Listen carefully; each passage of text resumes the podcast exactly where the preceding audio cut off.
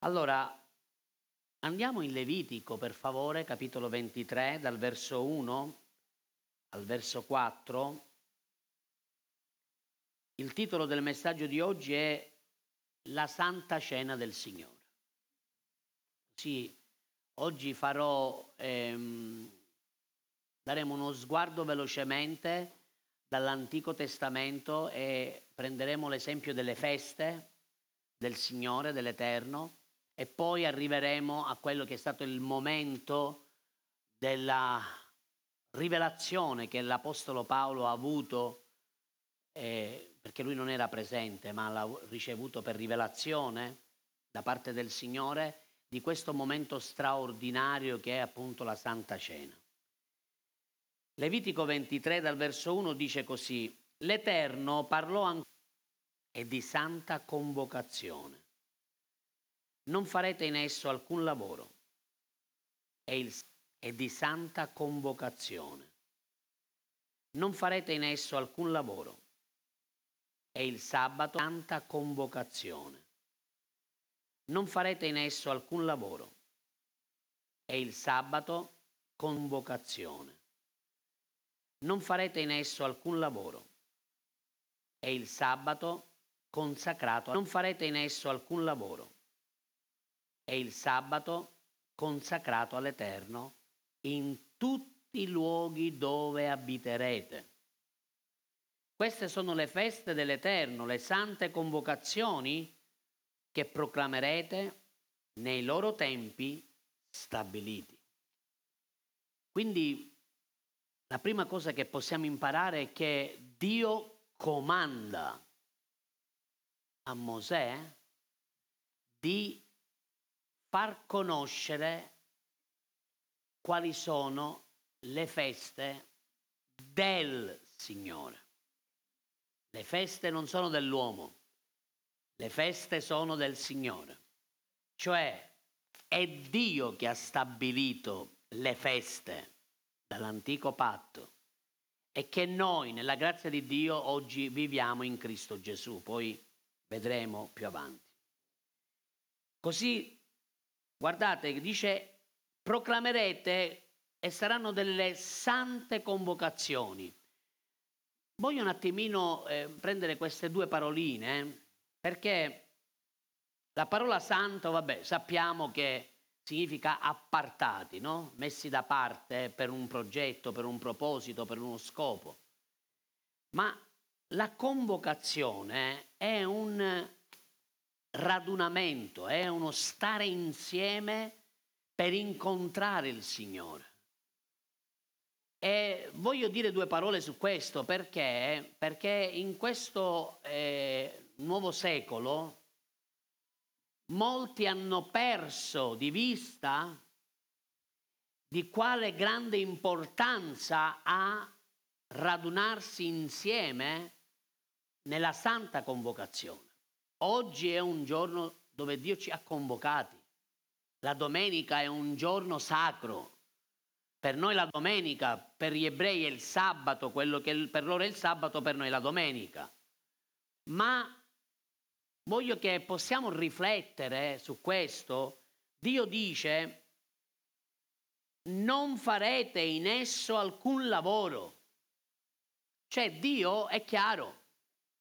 Ora l'uomo e qualcun altro che è dietro l'uomo ha un attimino eh, contraffatto quello che è il principio di Dio, perché Dio ha stabilito nella sua parola che la domenica è consacrata al Signore.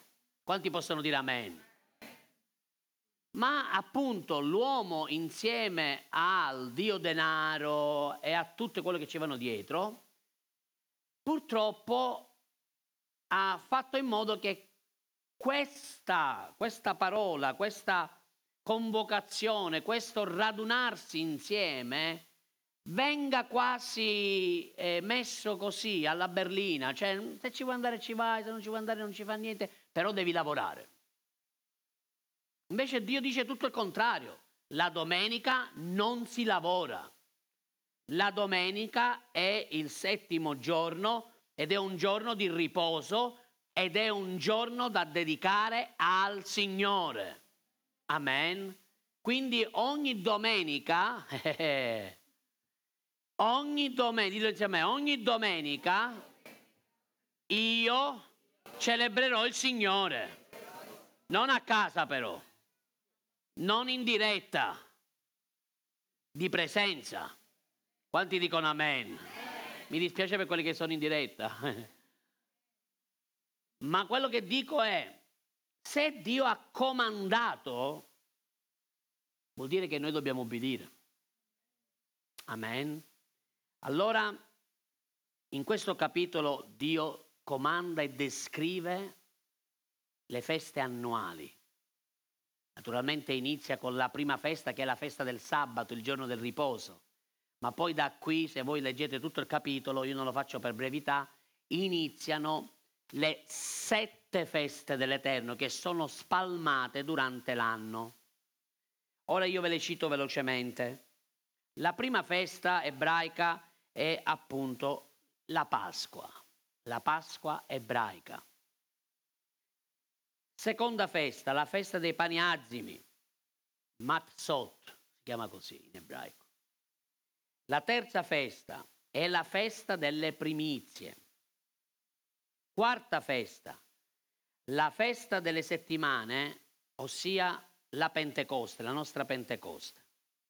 Poi c'è la quinta festa che è la festa delle trombe, la sesta festa che è la festa del giorno dell'espiazione e poi la settima è la festa dei tabernacoli o delle capanne. Ora, queste feste sono fondamentali perché ci permettono di vedere l'opera che Cristo ha compiuto e nei tempi perfetti che Gesù ha compiuto tutto quello che il Padre gli ha dato da fare. In maniera miticolosa Gesù ha perfettamente adempiuto quattro di queste feste, perché quattro feste rappresentano e parlano di quello che Gesù ha già compiuto.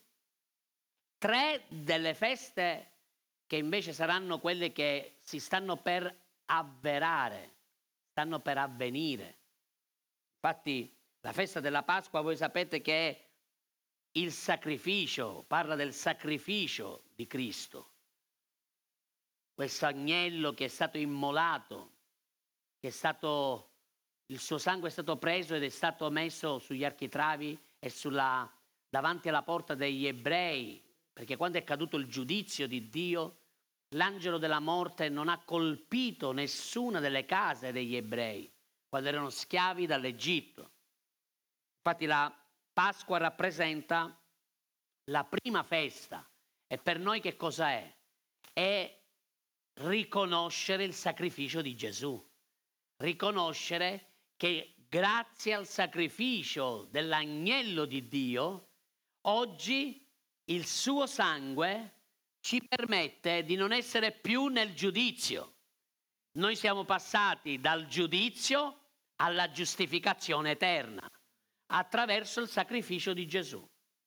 Poi c'è la seconda festa che è la festa dei pani azimi, che parla della sepoltura di Gesù. Gesù è stato sepolto quando lui ha dato la sua vita, quando lui ha versato il suo sangue, poi Gesù è stato preso e seppellito. E questo parla del seme che è stato messo sottoterra per portare molto frutto.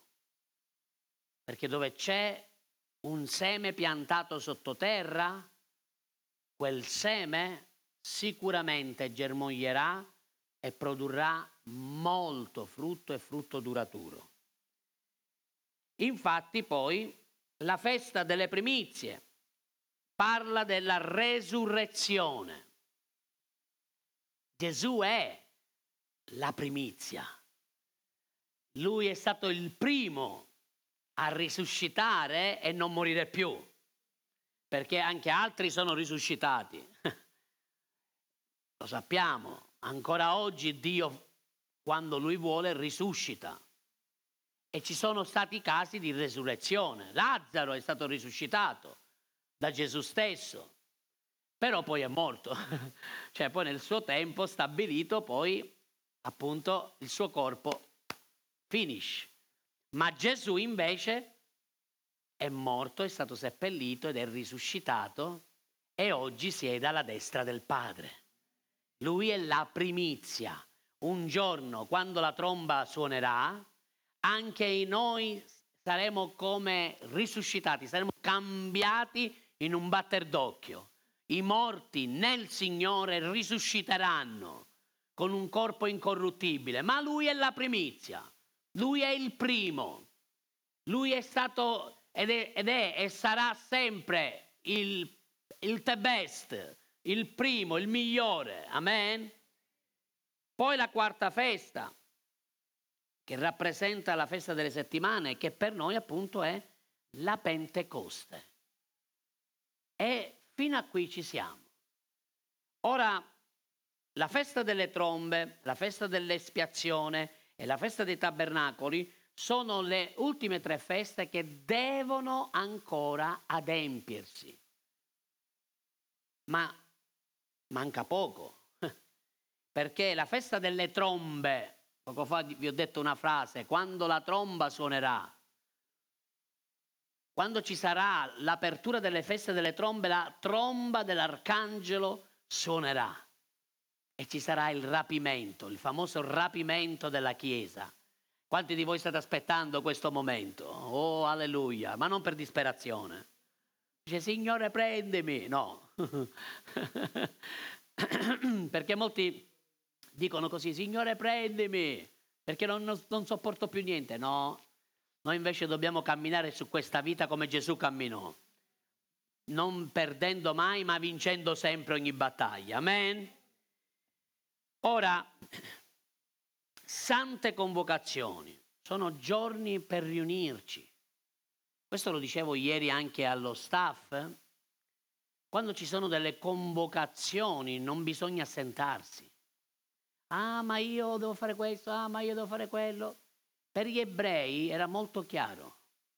Quando Dio convocava attraverso l'uomo di Dio, tutti dovevano lasciare ogni cosa perché Dio ha la priorità assoluta nella nostra vita, soprattutto verso chi ha deciso di voler servire il Signore. Ora andiamo in Luca 22 per favore, così andiamo un attimino nel tema principale di oggi. Così vedete un attimino che eh, quello che vi ho anticipato e vi ho introdotto vi farà comprendere meglio quello che ora studieremo. Luca 22, verso 7, guardate, venne il giorno degli azimi. Guardate la perfezione. Abbiamo detto che la festa degli azimi è la festa dove ci sarà la sepoltura. Quindi Gesù già sa che in quel tempo ci sarà la sua morte, la sua sepoltura appunto nel quale si doveva sacrificare la Pasqua. In questo periodo chiamato festa degli azimi c'è un giorno dove si festeggia la Pasqua ebraica. La Pasqua che Dio aveva comandato quando il popolo di Israele era ancora sotto schiavitù. Sapete cosa significa questo? Significa che mentre tu ed io eravamo peccatori, Dio aveva già programmato la nostra liberazione.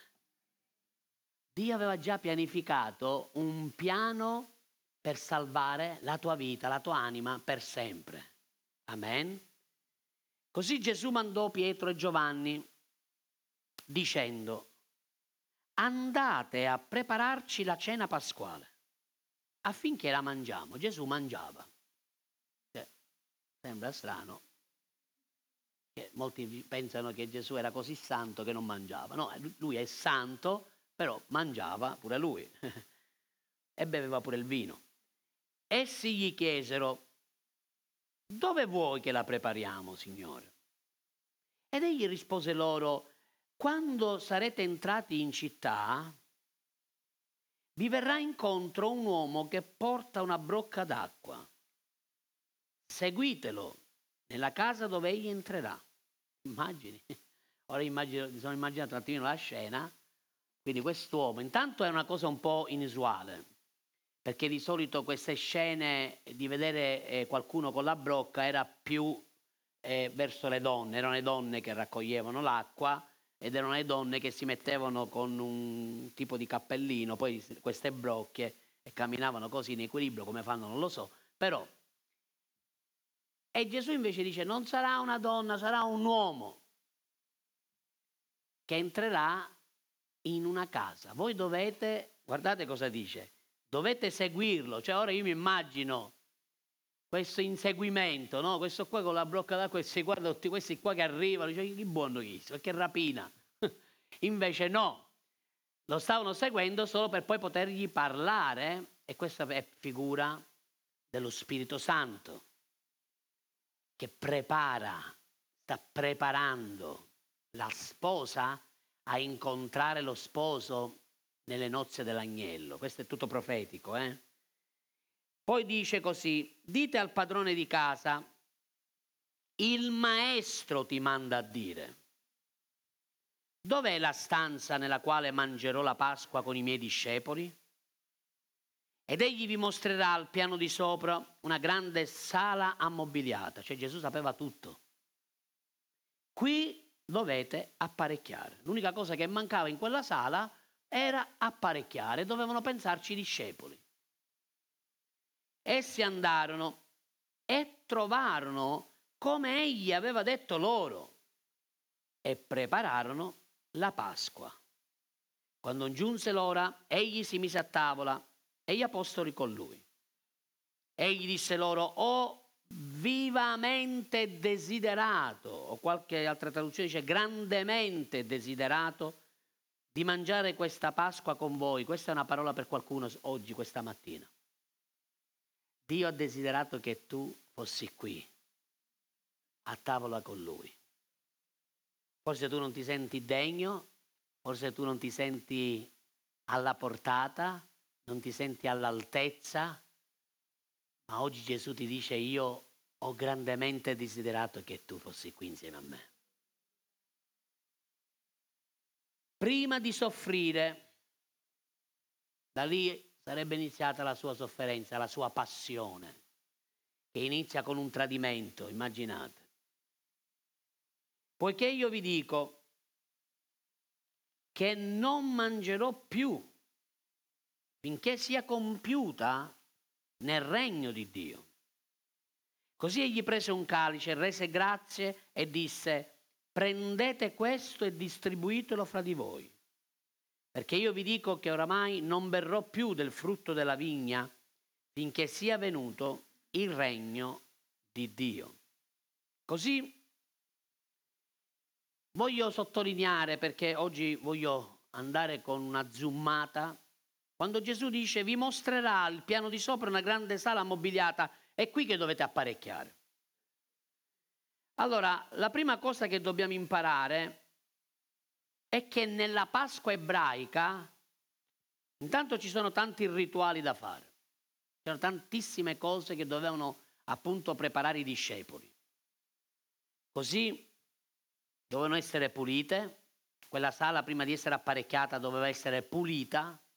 Quando parlo di pulizia parlo in modo ora un po' più dettagliato, cioè in quella stanza, in quella casa non si doveva trovare completamente lievito. Cioè il lievito non doveva rimanere in quella casa. E voi sapete che il lievito è figura del peccato. Dite amen se lo sapete. Malvagità o tutte le cose brutte di questo mondo. Quindi la tua casa non è la casa dove abiti in questo momento, la tua casa sei tu. Tu sei la casa del Signore. Dentro di te c'è una sala che è ammobiliata dove tu dovresti passare del tempo in comunione con lo Spirito Santo. Però Dio ti dice, devi apparecchiarmela, devi prepararmela. Questa sala deve essere pulita, la prima cosa che devi fare non puoi apparecchiare e tenere la casa sporca. È brutto. Cioè, tu prima pulisci e poi apparecchi. Metti la tovaglia più bella e dici wow, ci danno i miei ospiti, voglio fare le cose per bene.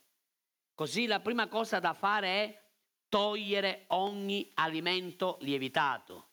Il lievito per comando di Dio, così come disse in Genesi al capitolo 14, eh, scusami, in Esodo 12, ma non lo prendiamo, poi lo leggerete voi a casa, Dio comanda che non doveva esserci traccia di lievito. Poi sapete cosa era la seconda cosa che dovevano fare? Dovevano prendere dei pezzetti di pane e dovevano nasconderli negli stipetti, perché facevano una specie di caccia al tesoro con i bambini. Ma veramente.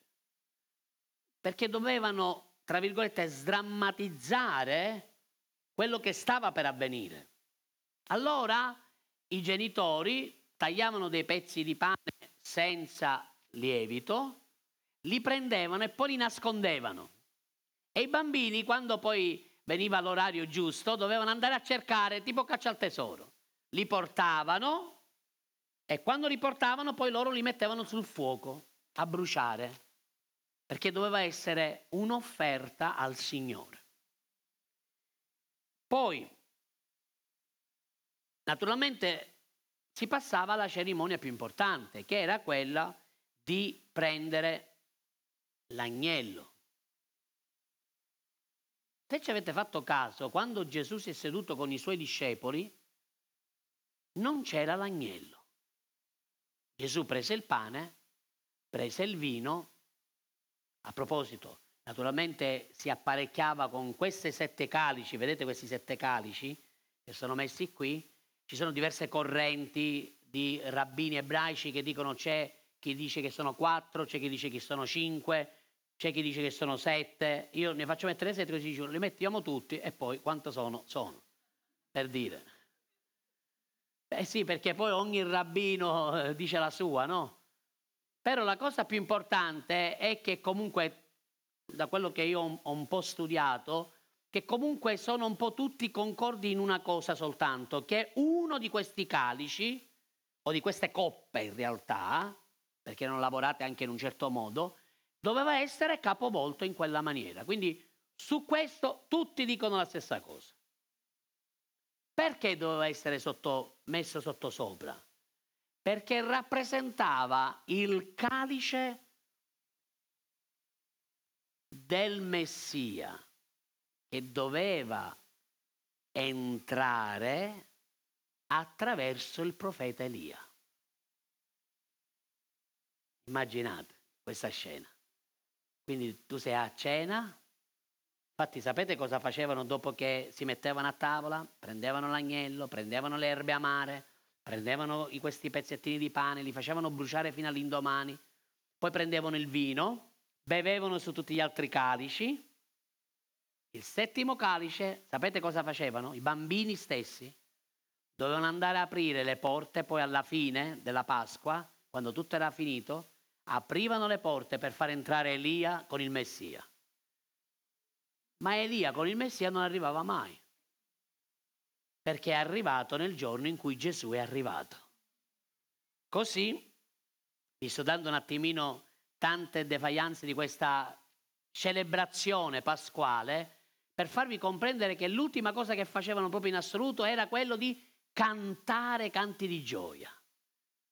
Cantavano perché? Perché poi passava appunto, era passato l'angelo della morte e quando poi questo angelo andava via, poi loro potevano celebrare il Signore perché erano stati eh, giustificati e quindi eh, erano stati risparmiati dalla morte. Infatti, guardate Marco capitolo 14 dal verso 19 al verso 26, questo vi, vi, vi sto facendo vedere attraverso alcune zoomate quello che Gesù ha vissuto, che per noi lo leggiamo, ah, vabbè, però sotto gli aspetti della prospettiva ebraica è qualcosa di più interessante. Egli rispondendo disse loro, è uno dei dodici che intinge con me nel piatto. Sì, il figlio dell'uomo se ne va per come è scritto di lui, ma guai a quell'uomo per mezzo del quale il figlio dell'uomo è stato tradito. Sarebbe stato meglio per lui se quell'uomo non fosse mai nato. E mentre essi mangiavano, Gesù prese del pane e dopo averlo benedetto lo spezzolo, diede loro dicendo, prendete, mangiate, questo è il mio corpo. Lui sta parlando profeticamente. Poi prese il calice, ognuno dica il calice. Cosa prese? Il calice. Cioè, ce n'erano diversi, prese quel calice che doveva essere, perché lì stava facendosi riconoscere come Messia. Questo è il mio sangue, il sangue nel nuovo patto, che è sparso per molti. In verità io vi dico che non berrò più del frutto della vigna fino al giorno in cui lo berrò di nuovo nel regno di Dio. E dopo aver cantato un inno, guardate, uscirono e dirigendosi verso il monte degli ulivi. Così Gesù prese il settimo calice e lasciò tutti a bocca aperta perché nessuno se l'aspettava. Gesù fa questa azione che prende il settimo calice e lo capovolge. E tutti, ma cosa fa? Cosa sta facendo? E lui esclama, questo è il calice del nuovo patto. Come dire, io da oggi inizio un nuovo patto, una nuova alleanza verso tutti quelli che crederanno in me. Ora voglio dirvi soltanto tre caratteristiche veloci del patto. Quando lui usa la parola patto, usa alleanza, e per gli ebrei l'alleanza è vincolante fino alla morte. Gesù ha fatto un patto con te che non è solo per un tempo, sarà per tutta l'eternità, perché lui non morirà mai. Lui è morto ed è risuscitato. Il patto è un impegno permanente, anche qui non avrà mai fine, sarà per sempre e poi è indissolubile. Non si può e non può mai, non potrà mai essere sciolto il patto che c'è nella tua vita con Gesù. Nessuno può sciogliere il patto che lui ha fatto con te. Amen. Ora vi do dieci patti di cui parla la Bibbia, velocemente. Il primo patto è il patto nell'Eden. Genesi 2 dal verso 15 al verso 22 prima della caduta di Adamo. Stiamo parlando del patto che Dio aveva fatto con Adamo e con sua moglie prima della caduta, quindi si chiama patto dell'Eden. Poi abbiamo il patto di Adamo dopo la caduta. Purtroppo l'uomo è caduto nel peccato e attraverso il peccato la morte è entrata nell'umanità e nel mondo. Ogni essere umano nasce cresce, si riproduce e poi un giorno morirà. Purtroppo questa è la vita. Perché purtroppo? Perché il peccato ha portato la morte sia spirituale, sia naturale e sia eterna. Ecco perché Gesù è venuto per salvare l'uomo dalla morte, da ogni tipologia di morte, dalla morte spirituale che significa separati da Dio, Efesini 2.12 per favore dice, eravate in quel tempo senza Cristo, estranei, non avendo speranza ed essendo senza Dio nel mondo. L'uomo nasce senza Dio, senza Dio nel mondo. L'uomo nasce senza Dio. E senza Dio, Dio c'è la morte spirituale, cioè tu non puoi avere comunione con Dio tu non puoi sentire la presenza di Dio prima che tu fai un passo di ravvedimento. Devi arrivare a Gesù e devi permettere al sangue di Gesù, che è l'agnello di Dio, di purificare la tua vita e di lavarla con il suo prezioso sangue. Poi il terzo patto, velocemente, è il patto con Caino.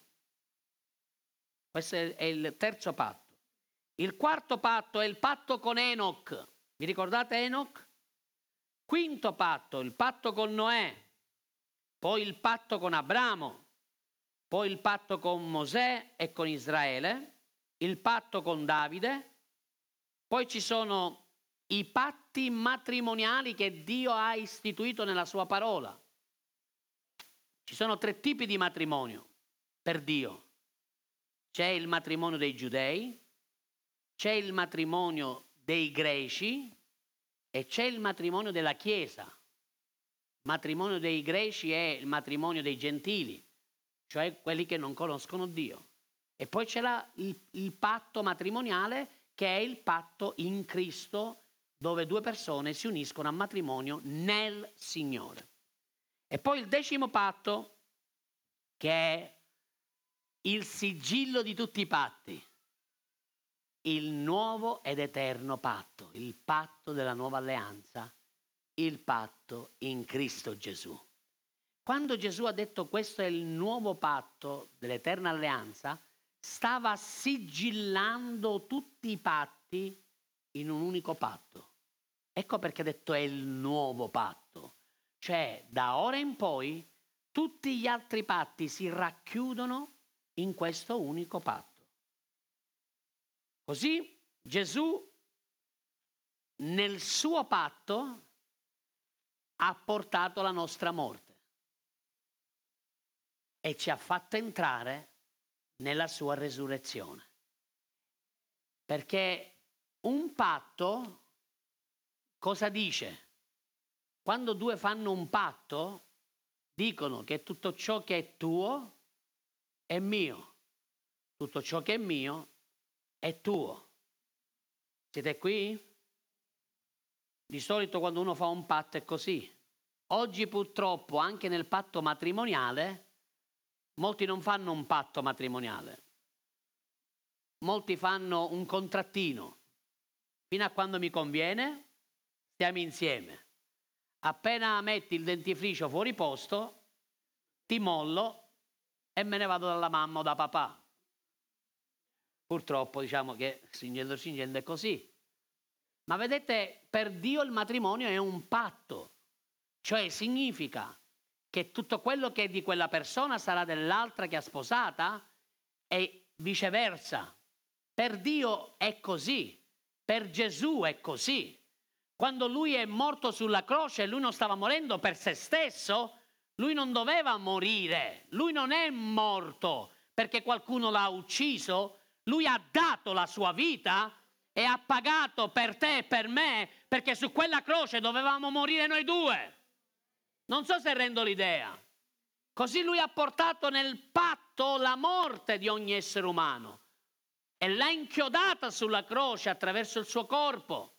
E quando lui è risuscitato, attraverso il patto, ecco perché è fondamentale essere in Cristo. Perché se non sei in Cristo sei fuori dal patto. E se sei fuori dal patto tu non hai partecipazione alla resurrezione che un giorno ci sarà. Siete qui, cari?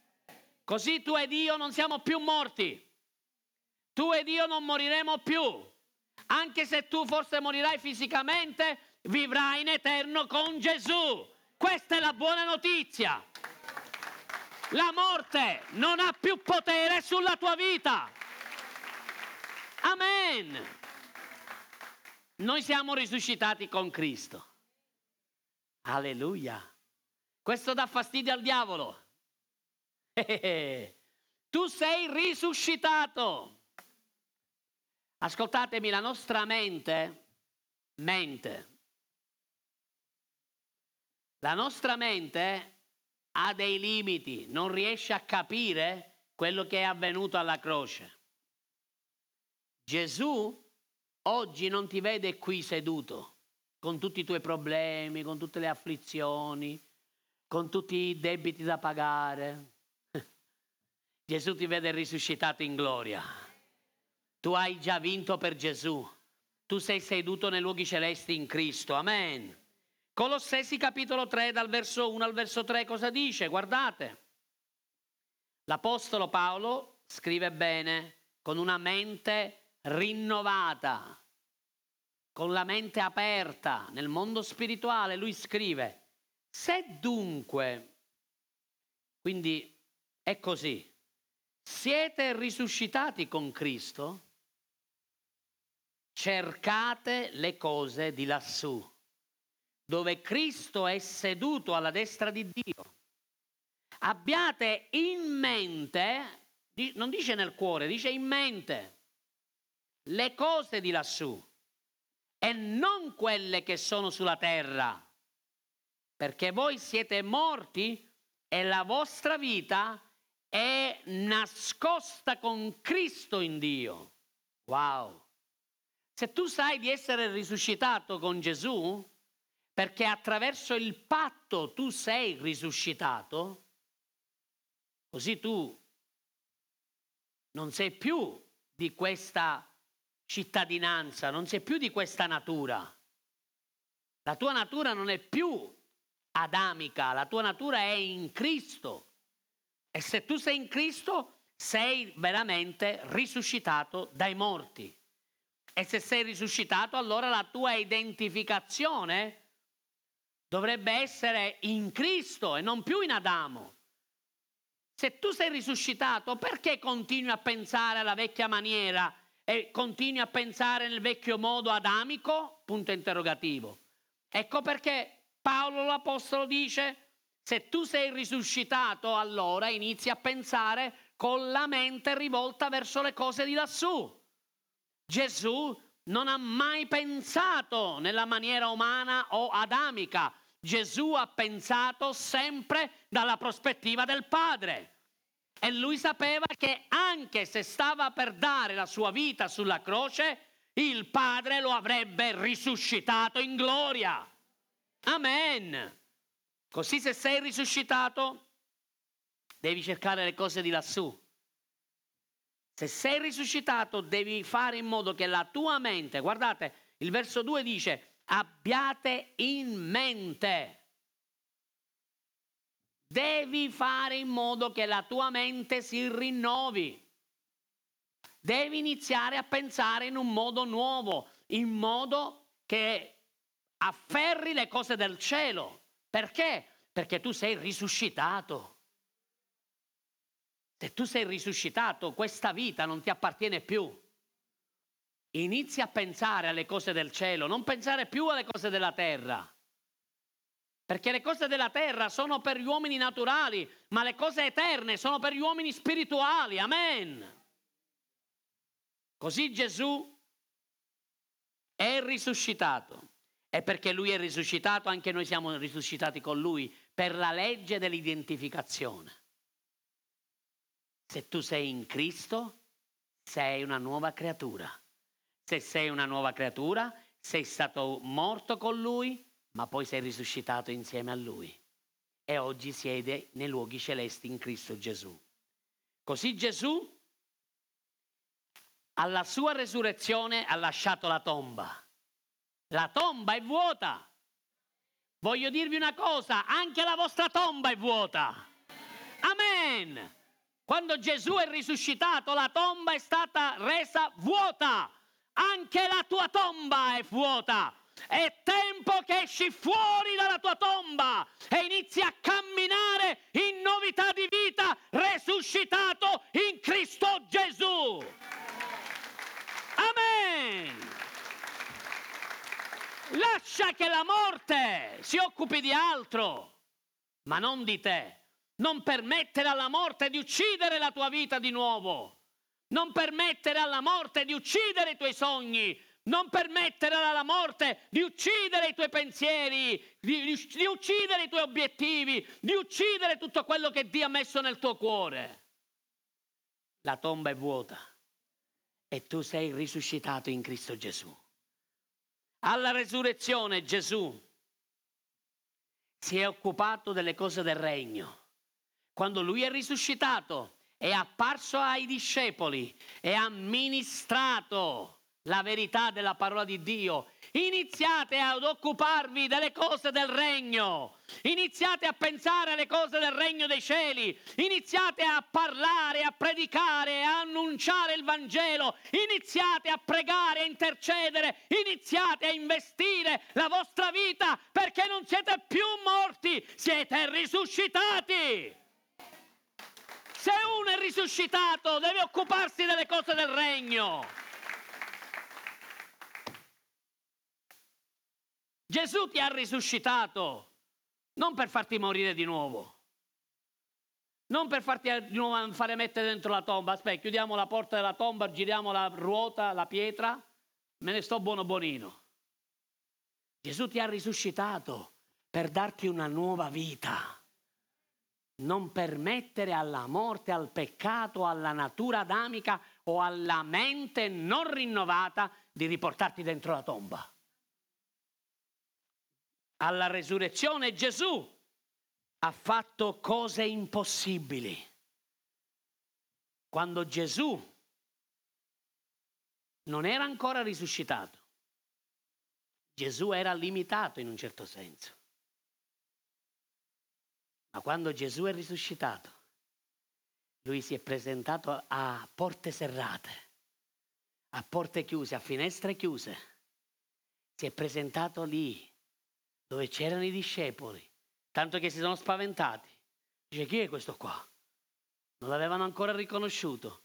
Poi lui li salutò, shalom, pace a voi. E si fece riconoscere. Gesù saliva nel cielo, volava, si presentava da un posto all'altro, iniziò a fare cose che prima non avrebbe potuto fare. Così ognuno di noi può iniziare a fare cose che non ha mai fatto prima. Sapete perché? Perché Gesù ha detto chiunque crederà in me farà anch'egli le mie stesse opere, anzi ne farà di maggiori, perché io andrò al Padre. Amen. Ci sono opere che Dio ha preparato per te, che sono opere soprannaturali. Amen. Non pensare sempre alle cose naturali della terra, della vita quotidiana o naturale. Tu farai cose più grandi farai cose nuove. Di amen. Alleluia. La Chiesa è chiamata a camminare nel soprannaturale. E così l'ultima cosa, alla resurrezione, Gesù sapeva che sarebbe acceso al paradiso e avrebbe preparato una casa per noi. Lui sta adesso aspettando i tempi perfetti del Padre quando così la sua Chiesa arriverà, ognuno di noi avrà la sua casetta fatta dal Signore nostro. Amen. Ora, pensa alle cose di lassù. Paolo disse pensa alle cose di lassù. Ora io posso capire che a volte ci sono momenti difficili nella vita di un credente. Però voglio dirvi una cosa. Spesso i problemi sono più immaginari che reali. Quanti credono che Dio è onnipotente? Tutti gli altri non lo credete? Quanti credono che Dio è onnipotente? Alza la tua mano se credi che Dio è onnipotente. Quanti credono che Dio si prende cura della, della nostra vita? Quanti hanno visto miracoli nella propria vita? Oh, alleluia. Allora perché a volte cadiamo nell'errore di pensare e di fissarci nei problemi. Se tu già sai e hai sperimentato che Dio al momento giusto interverrà sempre, puntualmente, fedelmente, per tirarti fuori da quei problemi, perché fissi la tua mente a pensare alle cose stupide di questa terra? Inizia a pensare alle cose grandi che Dio farà per la tua vita, perché Dio ancora con te non ha finito. Dio ancora con te farà prodezze, farà cose nuove, farà cose tremende. Amen. Alleluia. Il credente non può vivere con i pensieri rivolti verso la terra, altrimenti saremo come quelli che non credono nel Signore. Tu devi avere una mente rinnovata e devi applicare la tua mente alle cose di lassù. Come faccio ad applicare la mia mente alle cose di lassù? Attraverso la parola di Dio. Ogni giorno alimenta la tua mente leggendo la parola di Dio. Ci sono tanti credenti meravigliosi che pregano, pregano, pregano, però mai leggono la parola. Io oggi voglio darvi una chiave fondamentale. Se volete veramente capire chi siete, dovete andare alla parola di Dio. È la parola di Dio che vi permetterà e permetterà alla vostra mente di allargarsi, di amplificarsi, di andare oltre un limite, perché i limiti ce li hai nella tua testolina. Allora dobbiamo spostare la nostra attenzione e dobbiamo aspirare alle cose di lassù. Tu fai parte di un regno che non avrà mai fine. Il tuo regno non è qui. State ascoltando? La vostra vita è in Cristo. Quindi cerca le cose di lassù. E non gli manca nulla. Perché la benedizione ha a che fare con la priorità nella... e non gli manca nulla. Perché la benedizione ha a che fare con la priorità nella tua vita. Manca nulla. Perché la benedizione ha a che fare con la priorità nella tua vita. Ha a che fare con la priorità nella tua vita. Ma cercate prima il regno di Dio. Ha a che fare con la priorità nella tua vita. Ma cercate prima il regno di Dio. Dio e la sua giustizia. E tutte le cose, quante? Ci sono cose di cui avete bisogno? Quanti ha bisogno di qualcuno e di qualcosa? Alzate la mano se avete bisogno di qualcosa. Oh, tutti noi abbiamo bisogno di qualcosa. C'è spazio però. Quando cerchiamo le cose di lassù, quando cerchiamo il regno di Dio, Lui si prenderà cura di noi. E poi mi piace perché quando qui parla Paolo di cercare con la nostra mente, significa anche di amare le cose del regno. Di amare le cose del regno. Se c'è una priorità nella nostra vita è quella di amare le cose di Dio. Tanti anni fa abbiamo fatto scrivere in una maglietta io amo ciò che Dio ama e odio ciò che Dio odia. Dio odia. Fratelli miei, dobbiamo amare le cose che Dio ama. Facciamo in modo che le cose di Dio diventino per noi la priorità. Cerchiamo. Cercare implica un'azione. Se tu perdi un anello o perdi qualcosa di valore, inizi a mettere tutta la casa sottosopra e dici mamma mia, ti metti qua, non lo trovo più, una cosa di valore che mi hanno regalato. Se tu perdi un, una sciocchezza, nemmeno la cerchi. Ma una cosa di valore va cercata. Cercare implica uno sforzo, delle azioni. Abbiamo bisogno di applicarci a leggere la parola, a leggere, ad ascoltare, a nutrirci della parola di Dio, a partecipare ai raduni, a partecipare a quelle che sono le convocazioni sante non fate come i pagani che perdono di vista l'abitudine santa di partecipare alle convocazioni che Dio ci dà. Cercate prima il regno di Dio, non le cose terrene. Le cose terrene, la maggior parte sono cattive, sono di questo mondo. Grazie lo spezzò e disse prendete e mangiate. Questo è il mio corpo che è spezzato per voi. E disse prendete e mangiate. Questo è il mio corpo che è spezzato per voi. Fate questo. Questo è il mio corpo che è spezzato per voi. Fate questo in memoria di me. Questo è il mio corpo che è spezzato per voi. Fate questo in memoria di me. Parimenti dopo questo è il mio corpo che è spezzato per voi. Fate questo in memoria di me. Parimenti dopo aver cenato prese anche il calice, dicendo, questo calice è il nuovo patto nel mio sangue. Fate questo ogni volta che ne bevete in memoria di me.